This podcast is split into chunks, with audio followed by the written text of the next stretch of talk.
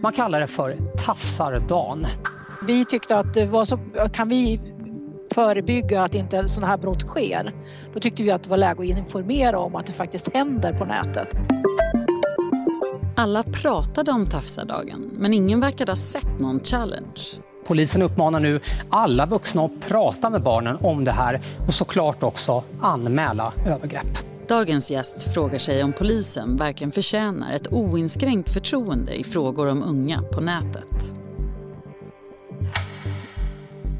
På en kvart förklarar journalisten och källgranskaren Jack Werner hur polisens varning gjorde tafsardagen viral. Det är fredag den 16 april. Jag heter Annie Reuterskiöld. Det här är dagens story från Svenska Dagbladet.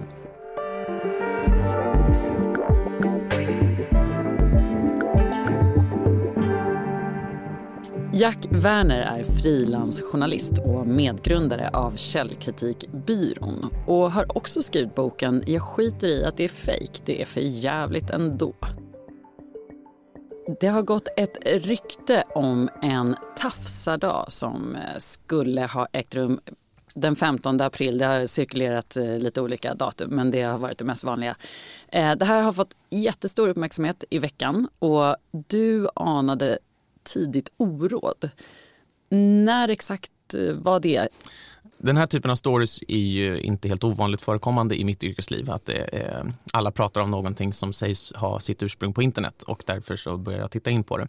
Just eh, detta med tafsardagen hade jag tänkt att eh, det får de sköta. Eh, och sen så ringde SVT och sa det här med tafsardagen, eh, skulle vi kunna få intervjua dig om det? Och då fick jag säga, okej, okay, ja men absolut, då ska jag bara kolla lite på det först. Och sen så kollade jag lite på det, jag läste igenom det som fanns i Retriever, alltså ett mediearkiv som eh, tillhandahåller alla svenska medier i stort sett och eh, tittade bland eh, polisens olika Facebook-publiceringar, tittade bland de intervjuer som hade gjorts med lärare i skolor, tittade inte minst genom olika kommentarsfält. Det tenderar att vara så att i kommentarsfält på sociala medier, om det liksom finns något typ av källmaterial så dyker det upp där. Någon säger att om jag har sett det här till exempel och så länkar de.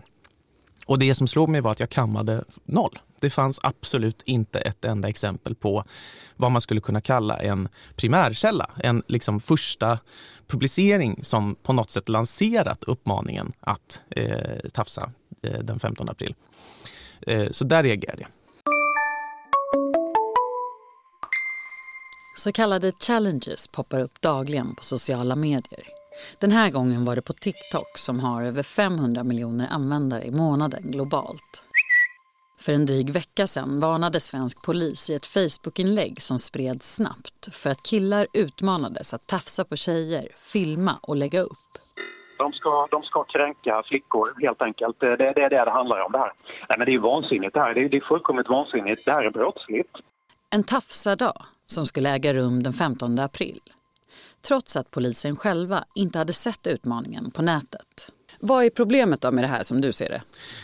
Eh, jag vill understryka att jag är en varm anhängare av och förespråkare för att eh, föra en dialog eh, med liksom ungdomar, barn, vuxna om vikten av att respektera andras kroppsliga integritet och att inte kränka. Detta är liksom helt uppenbart om man bara tittar på vardagen att det behövs. Det finns jättemånga eh, lägen där människor eh, går rädda och eh, liksom osäkra, otrygga för att eh, de faktiskt utsätts för olika typer av övergrepp och att det är liksom inte sanktionerat men kanske att man blundar för det. Och just därför är det supercentralt att ha det här samtalet varje dag, hela tiden. Mitt problem är att vi utgår här ifrån idén om att någonting har inträffat som vi inte vet har inträffat. Eh, och jag tycker att det finns en poäng i att prata om liksom dels vårat, vår uppmärksamhet. Våran, liksom, kan vi prata om såna här frågor utan att ha en stor konstig pryl att hänga upp det på? I det här fallet det spektakulära, liksom, att en viss dag ska alla gå ut och tafsa. Kan vi prata om det här utan att ha den typen av liksom, tingeltangel? Sen, det verkar ju mer och mer ju mer man tittar på det här som att det här liksom började stort med att polisen varnade för det.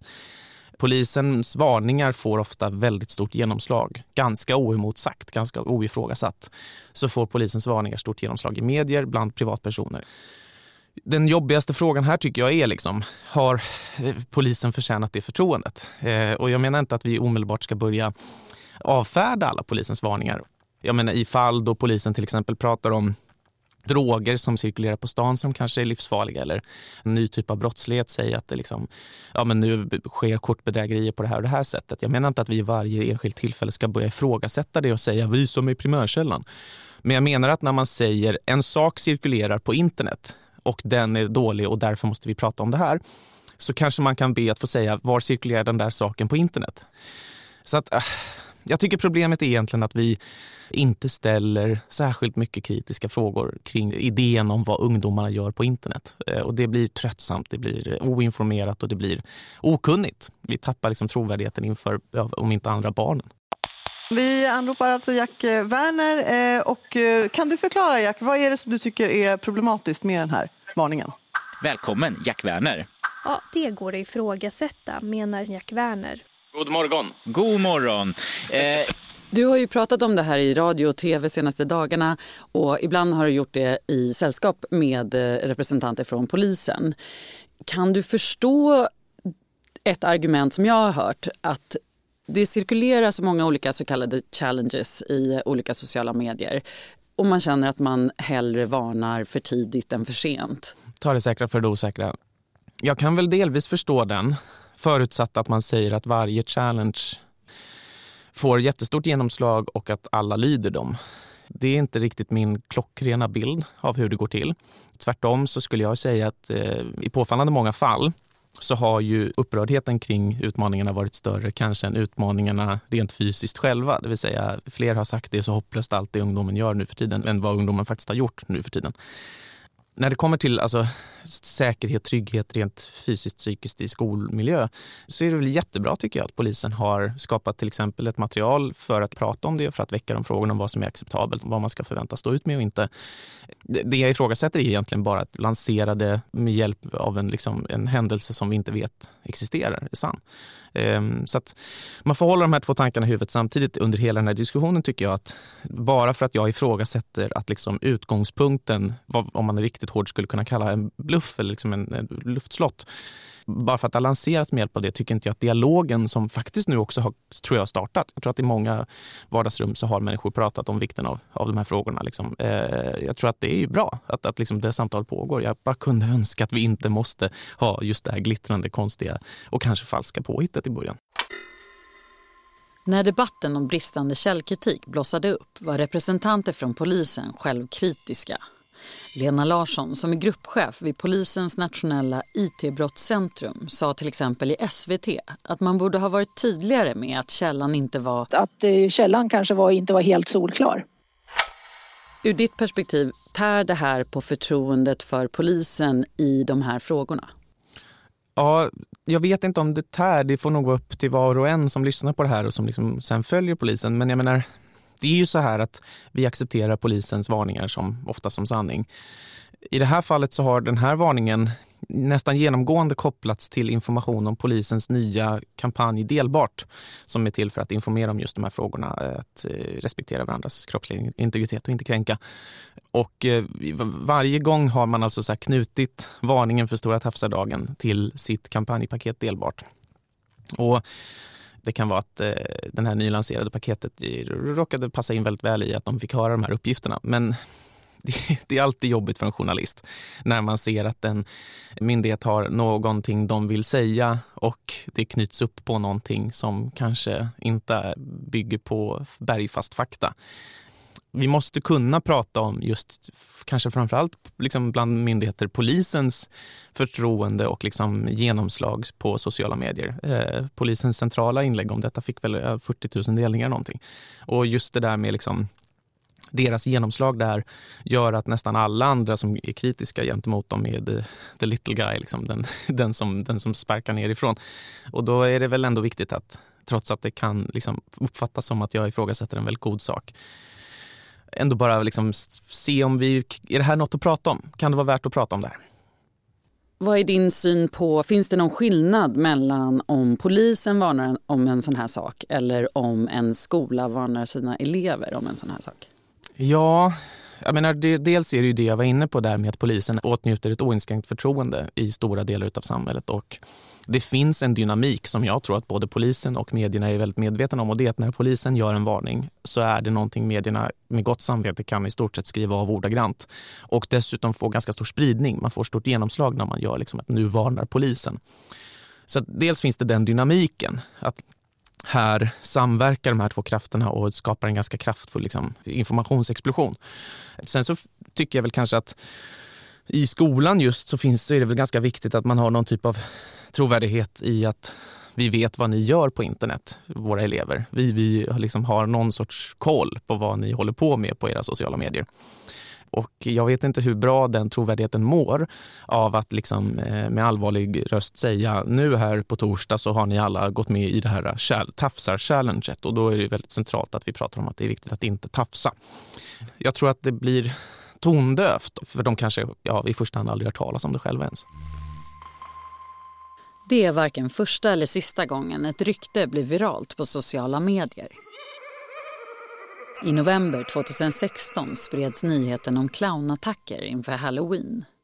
Två år senare uppmärksammades Momo Parents are warning each other about a new game targeting people with suicidal tendencies. And Denver Simmons joins us to explain what this disturbing Momo challenge is. Yes. En läskig docka sades uppmana barn att skada sig själva. Men den gången bad nätexperter föräldrar att inte dela vidare varningarna som i själva verket var det som höll ryktet vid liv. För bara några månader sedan var det dags för spökhistorien om Teresa Fidalgo. Ett slags kedjebrev som dyker upp med ungefär tre års mellanrum i Sverige, enligt Jack Werner.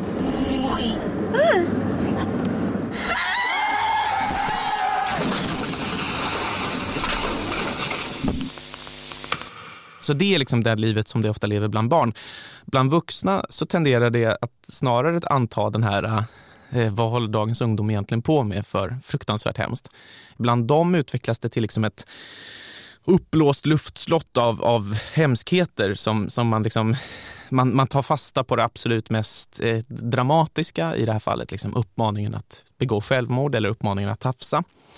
Och sen gör man det så svartvitt som möjligt där det just bara blir så här. Det här är bara idén att nu ska ni begå självmord eller tafsa. Kanske inte liksom mer nyanserat eller brokigt eller konstigt eller mer obegripligt. För det här är ju det som är grejen med internet. Idéer att de ofta är väldigt fulla av referenser och väldigt liksom eh, invecklade, komplexa.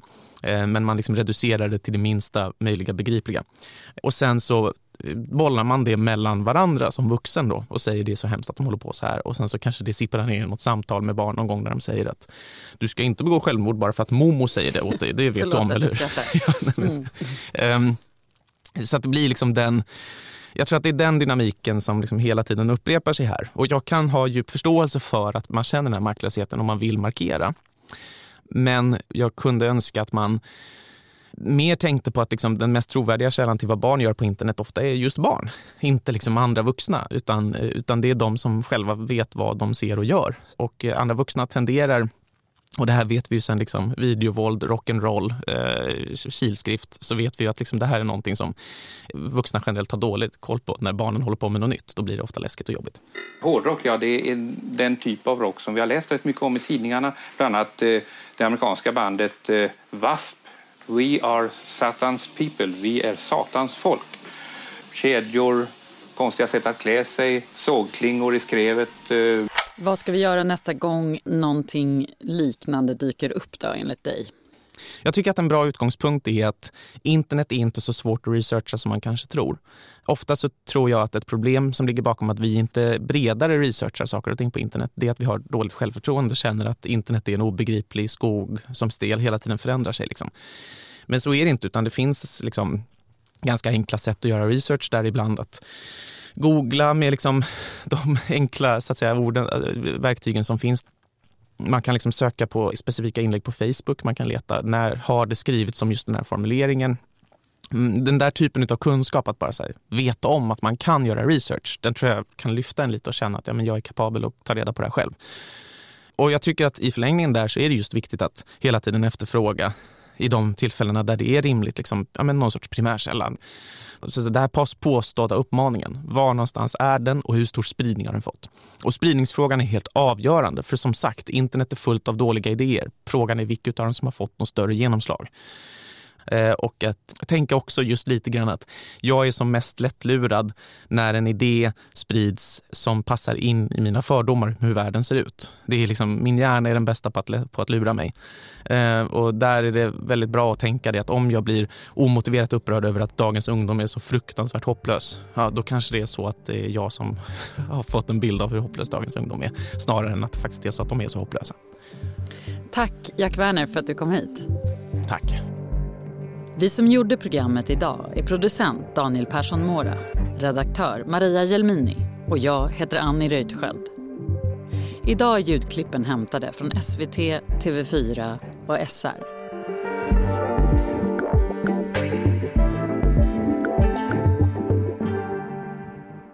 Dagens story från Svenska Dagbladet. Ett ämne, 15 minuter, varje vardag